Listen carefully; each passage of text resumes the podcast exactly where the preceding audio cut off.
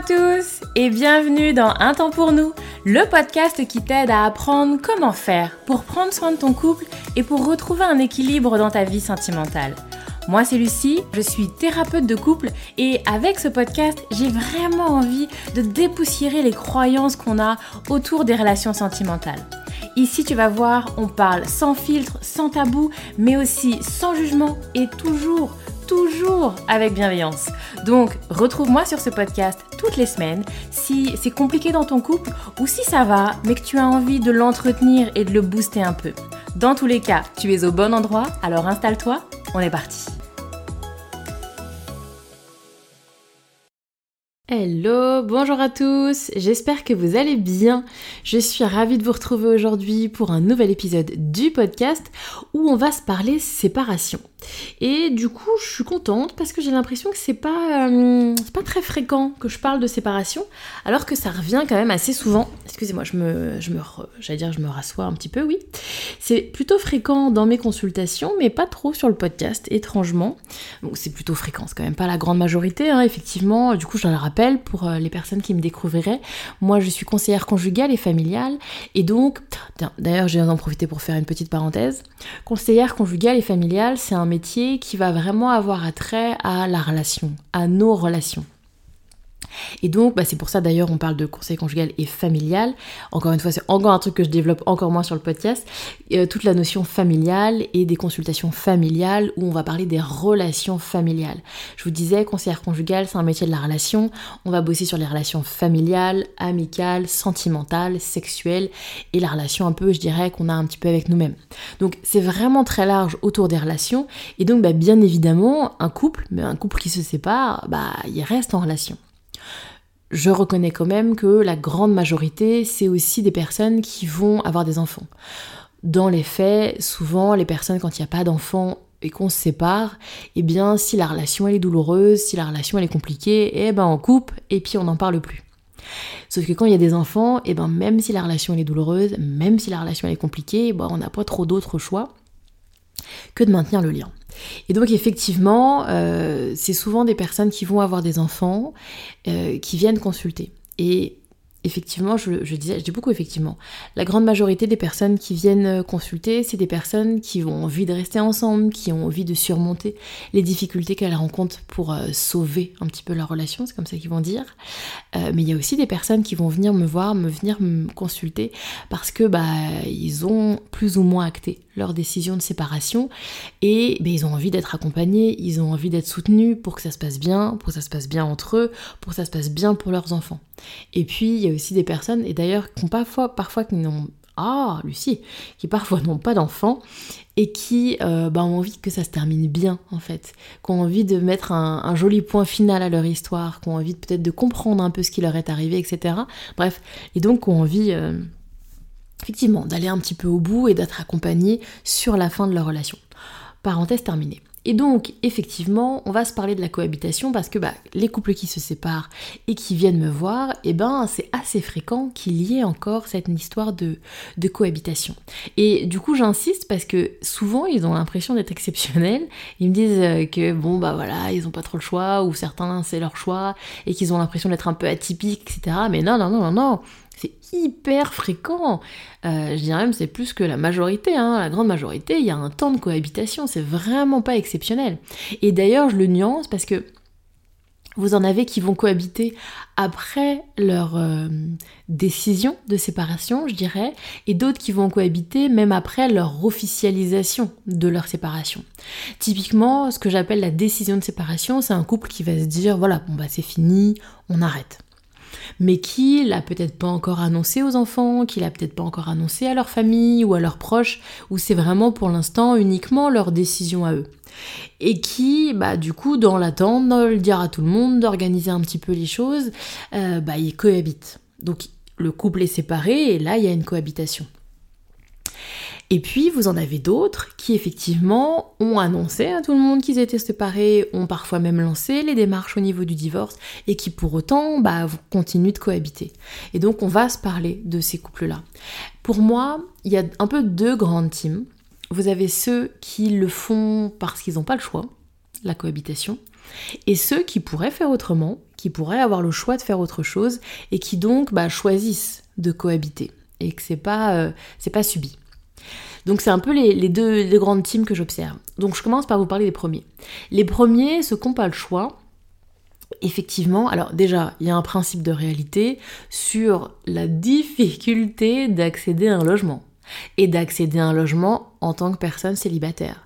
Parce qu'effectivement, la grande majorité, le logement dans lequel ils vivent, ils y ont eu accès à deux à deux, avec deux revenus, avec deux salaires, avec deux épargnes, etc., etc., que ce soit pour un achat ou une location.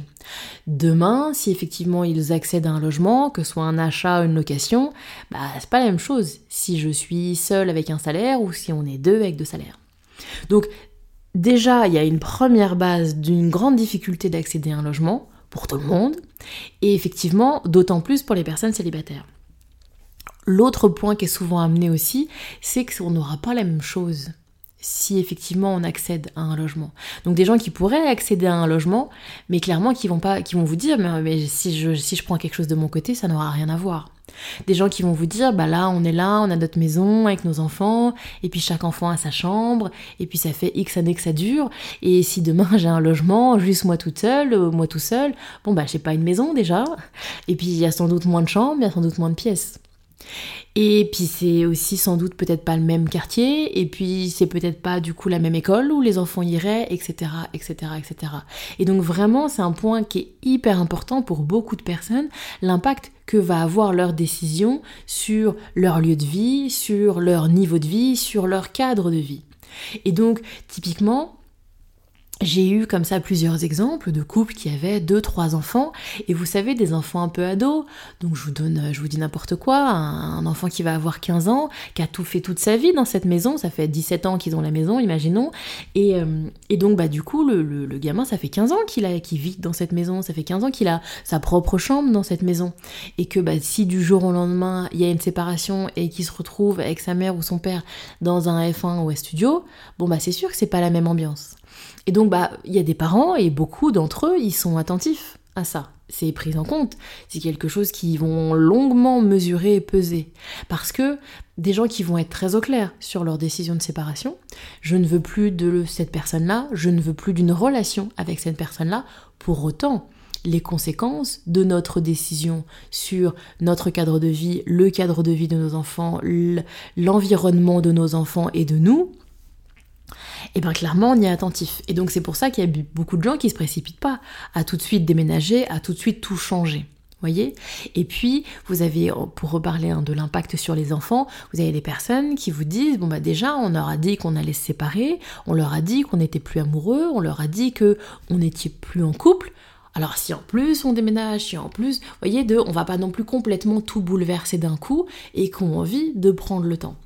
Donc je, pour ça je le nuance un petit peu parce que effectivement il y a cette idée de j'ai pas le choix. J'ai pas le choix parce que si je veux garder ce même niveau de vie si je veux garder cette même euh, ce même confort de vie et eh ben ça ne m'est pas accessible juste moi tout seul moi toute seule. Euh, et puis effectivement l'impact que ça peut avoir sur les enfants etc etc donc ça c'est un peu la première team je vous disais ceux qui ne peuvent pas trop. Et puis à côté il y a aussi des personnes qui vont vous dire que eux, ils pourraient. Ils pourraient avoir plus ou moins l'équivalent, mais effectivement, c'est plus des gens qui vont vous dire nous, on veut pas. Et donc effectivement, ce que je vais, euh, j'ai eu pas mal dans ma dans ma consultation des gens qui m'expliquaient qu'effectivement, donc il y avait vraiment un, je dirais un fort désir d'élever les enfants ensemble, un fort désir de maintenir euh, euh, ce, qui était important pour eux, d'une espèce d'entité familiale, d'un univers familial, d'une dimension familiale, euh, et qui pour eux, c'est tout le monde ensemble sous le même toit, et qui n'ont pas du tout envie de se priver de ça. Et puis j'en ai eu également qui m'ont mis en avant le mode de garde. Vous savez, quand il y a une séparation, alors que ce soit garde alternée, une semaine, une semaine, que ce soit garde un week-end sur deux, moitié des vacances, hein, qui est plus classique, euh, qui s'y retrouve pas du tout ni là-dedans, ni dans la garde alternée, qui se voient pas du tout dans ce type de fonctionnement-là. Même si je trouve, et j'imagine que vous le voyez aussi autour de vous, de plus en plus les gens euh, créent un petit peu leur propre fonctionnement. Si je prends l'exemple de la garde alternée, vous avez plein de gens, bon bah c'est une semaine, une semaine, mais si pendant ma semaine j'ai envie de voir les enfants, ou qui vont voilà faire un truc un peu mix, qui vont s'organiser un petit peu autour de ça. Donc même s'il peut y avoir comme ça des arrangements, eh ben il y a des personnes, même ça, ça leur convient pas du tout, et qu'ils ne se voient pas passer un quotidien en dehors de leurs enfants. Donc, bon, c'est des gens qui veulent pas, du coup. Et à mon sens, que ce soit la première team ou la deuxième team, à mon sens, peu importe, que ce soit, quelles que soient vos motivations à cette cohabitation, on va dire ça comme ça, qu'elle soit subie ou désirée, cette cohabitation, peu importe, à mon sens, il est fondamental, il est nécessaire, il est primordial, il est ultra méga important de fixer des règles claires. Et vraiment, je vais insister là-dessus parce que c'est ce que je vois en consultation et c'est ça qui est compliqué en consultation. C'est-à-dire, quand je parle de fixer les règles, ce sont des règles de qui fait quoi à la maison. Ce sont les règles qui sort quand, qui fait qui prévient et comment on prévient si on sort. C'est vraiment cette idée, euh, alors à la fois pour, je dirais, l'organisationnel, pour euh, ce qui va être sur l'extérieur, comment est-ce qu'on organise l'extérieur, les sorties, etc. Comment est-ce qu'on organise la communication de comment on prévient, qu'est-ce que je préviens, qu'est-ce que je dis, comment, voyez, tout ça doit, à mon sens, subir une totale mise à jour. Parce que, et c'est là le point important, les règles qui fonctionnaient quand on était en couple ne sont plus valides. Ce qui est marché avant, ce qui était une évidence avant, l'était parce que nous étions en couple, parce que nous étions en relation. Et souvent, il y a un peu une, illusion de croire que oui mais là euh, ce sera quand même notre famille alors pour la famille du coup on maintient les mêmes règles. Ah non non non.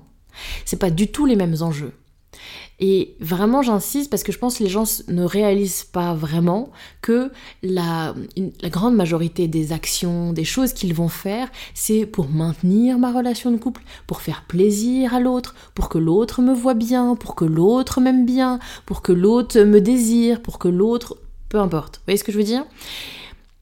Tout ça saute. Tout ça n'est plus valide si nous ne sommes plus en relation comment l'autre me perçoit, si l'autre m'aime bien, si l'autre est amoureux, amoureuse, tout ça devient beaucoup moins important si effectivement on n'est plus en relation. Et donc, vraiment j'insiste, typiquement des, espèces de... Euh, c'est un exemple que, je donne pas mal sur... Euh, les sorties par exemple. Bah voilà, si le vendredi soir je voulais aller euh, boire un verre avec mes collègues avant de rentrer à la maison, et eh ben avant je prévenais, etc. Bon, demain. S'il n'y a plus d'enjeu de couple, s'il n'y a plus de relation de couple, si je sais que l'autre, il n'y a plus... Est-ce que c'est aussi évident de prévenir l'autre? De parce que prévenir l'autre, c'est une forme de bienveillance, c'est pour prendre soin, c'est pour que l'autre ne s'inquiète pas, c'est pour faire attention à l'autre, c'est pour être attentif à l'autre, etc., etc., etc.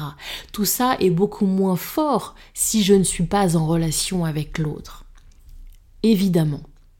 Donc vraiment, j'insiste sur cette notion de règles qui sont hyper importantes. Et puis, pareil sur toutes ces petites choses, et on est tous drivés au quotidien par des petites choses, des petits efforts, des petites acceptations, des petits trucs où on dit oui, etc., etc., pour faire plaisir à l'autre, parce qu'on sait que l'autre il aime bien. Typiquement, je donne des exemples à la con, mais je vais acheter euh, tel type de pâte euh, quand je vais faire mes courses parce que je sais que l'autre il aime bien les pâtes comme ça. Je vais acheter tel type de petits gâteaux apéritifs parce que je sais que l'autre c'est ses gâteaux apéritifs préférés. Vous voyez tous ces petits trucs là qu'on fait dans le quotidien en fait. Bon, comme je le dis vraiment, hein, ça tout ça saute, toutes ces petites, euh, ces petites huiles qu'on met dans les rouages, eh bien, si on n'est plus drivé par l'amour qu'on porte pour l'autre et par le fait de maintenir sa relation en bonne santé, puisqu'il n'y a plus de relation, alors tout ça est beaucoup moins pertinent. Et donc, quand avant, effectivement, je disais oui pour faire plaisir, aujourd'hui peut-être que je vais m'autoriser à dire non. De la même manière, il y a à mon sens tout un monde à explorer sur les nouvelles relations, sur la nouvelle vie sentimentale et sexuelle de l'un et de l'autre dans cette étape de cohabitation qu'est-ce qui est ok, qu'est-ce qui est pas ok? Est-ce que du coup les gens, je vous dis n'importe quoi, les gens viennent à la maison? Est-ce que c'est ok si je ramène à la maison d'autres personnes? Ou est-ce que c'est pas ok? Est-ce que c'est ok si du coup je m'absente quelques heures, une nuit pour aller chez quelqu'un d'autre, chez ma nouvelle relation? Bref, tout ça est à rebalayer, tout ça est à remettre à jour. Et à mon sens, là aussi où c'est ultra important, c'est que souvent sur ces questions-là, il y a des formes d'évidence.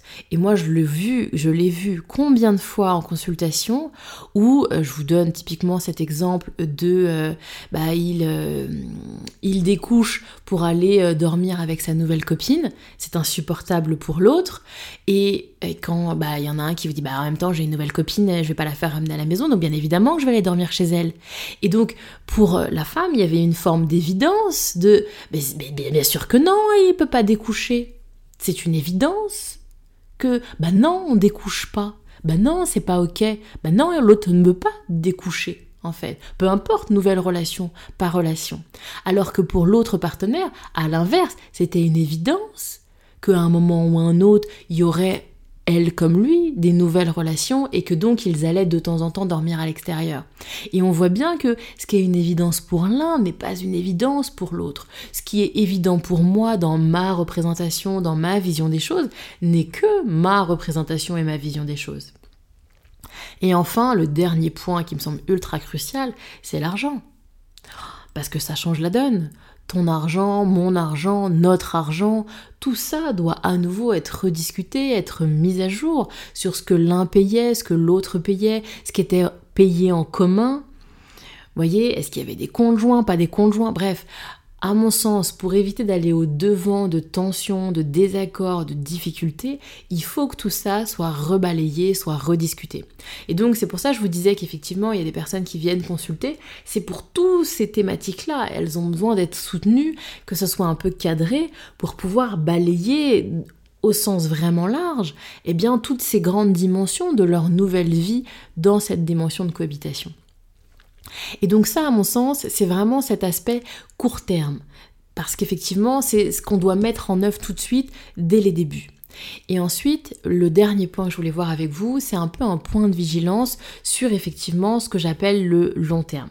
Où pour moi, vraiment, il peut y avoir effectivement certaines difficultés sur cette cohabitation malgré une séparation sur du long terme, qui est vraiment, à mon sens, le plus fréquent. La majorité des personnes, ils vivent ça pendant un temps et puis ensuite ils finissent par euh, décohabiter et vivre chacun de leur côté.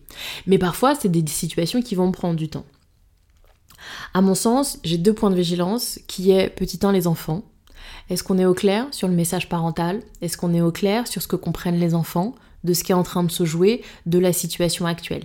Parce que vraiment, j'attire votre attention sur ce qui va être OK pour vous, ce qui va être ultra fluide, ce qui va être simple, ce qui va être une évidence, pas forcément pour vos enfants en fonction de l'âge de vos enfants et en fonction des discussions. C'est-à-dire que vous, en tant qu'adulte, vous avez dans votre intimité des discussions sur ce que vous allez mettre en place au niveau de la cohabitation, le sens, l'organisation, etc. Et bien souvent, vos enfants sont en dehors de ces discussions-là. Donc vous avez un, niveau de clarté sur votre situation qui est bien plus élevé que vont être que l'avoir vos enfants, qui vont pas avoir accès à toutes vos conversations. Et c'est très bien, hein, on est d'accord. Mais du coup, bah forcément, qu'est-ce que on comprenne vos enfants, etc., etc. Je me pose pas comme étant dans un truc un peu rigide de il faut faire ci ou il faut faire ça, il faut dire ça ou pas à ses enfants. Ça vraiment, ça vous appartient. Hein, je, vous, renforce dans votre, dans votre rôle parental. Hein, vous savez au mieux ce qui est le mieux pour vos enfants, clairement. Par contre, j'insiste et mon point il est de que vous l'ayez en tête sur quel message, qu'est-ce qu'on transmet, qu'est-ce qu'on explique de ce qu'on est en train de vivre à nos enfants. Et le deuxième point de vigilance, il est plus sur quelque chose d'assez individuel, à mon sens. C'est-à-dire, et quelle place dans cette cohabitation pour le soi, pour notre individualité, pour l'après, pour le développement, je dirais, de mon individualité, de mon nouveau chapitre. Vous savez, souvent, moi, c'est ce que je dis quand il y a une séparation, c'est une fin de chapitre. Voilà, mon, le livre de ma vie n'est pas terminé, c'est une relation qui s'arrête, c'est une fin de chapitre. Très bien. Ok, mon nouveau chapitre. C'est quoi l'après pour moi? Qu'est-ce que je développe moi, juste moi, hein? Pas moi et euh, mon ex-mari ou mon ex-conjoint, pas moi et ma famille, pas moi et mes enfants, juste moi. Quelle place pour moi, quelle place pour me développer, pour créer mon nouveau chapitre, mon après. Vous voyez, il y a vraiment à mon sens cette recherche d'un équilibre entre ma sphère familiale, la sphère avec mon ex, et moi, juste moi, ma sphère individuelle. Souvent, effectivement, il y a des personnes également qui vont me parler de l'après une séparation, avoir besoin, avoir envie d'une forme de reconstruction, d'un nouveau départ, d'un redémarrage, bref, après les gens l'appellent un peu comme ils veulent, mais c'est vraiment cette notion de une nouvelle page, un nouveau chapitre, vous voyez? Et donc, eh bien, dans quelle mesure ce nouveau chapitre, cette nouvelle étape, c'est facilité, c'est fluide, c'est accessible si j'habite encore avec l'autre? Voyez Et dans quelle mesure cette cohabitation, elle peut être parfois un poids, elle peut parfois entraver ma mise en place d'un nouveau chapitre. Et voilà, je mon point de vigilance est qu'il peut, à mon sens, y avoir des personnes qui vont comme ça un peu vivoter dans des relations un peu floues, c'est séparées, on habite ensemble, et qui vont pas avoir l'impression de pouvoir développer leur individualité et clairement tourner la page, mettre un point final sur cette histoire et passer à autre chose. Et le fait de vivre ensemble, ça entretient un truc qui parfois entrave et alourdit un petit peu cette idée de reconstruction, nouveau chapitre, nouveau départ, appelez-le comme vous voulez. Voilà un petit peu, c'était mes points de vigilance. Encore une fois, je vous invite, si vous pensez que ça peut être pertinent pour vous, à vous faire un peu soutenir et accompagner dans cette période de séparation. Clairement, c'est aidant, c'est ultra pertinent. Que ce soit pour fixer le cadre, que ce soit pour que vous ne vous perdiez pas en route. Voilà, il y a vraiment euh, plein plein de choses qui peuvent être intéressantes euh, à explorer. Si c'est quelque chose qui vous intéresse et que vous avez envie qu'on le travaille ensemble, je vous mets bien sûr, comme à chaque fois, dans, dans les notes de cet épisode, les infos pour pouvoir réserver une consultation. Je vous mets également les infos de mon site internet pour aller voir un petit peu comment je travaille. Je m'arrête là pour l'épisode du jour et je vous dis à bientôt pour un nouvel épisode du podcast.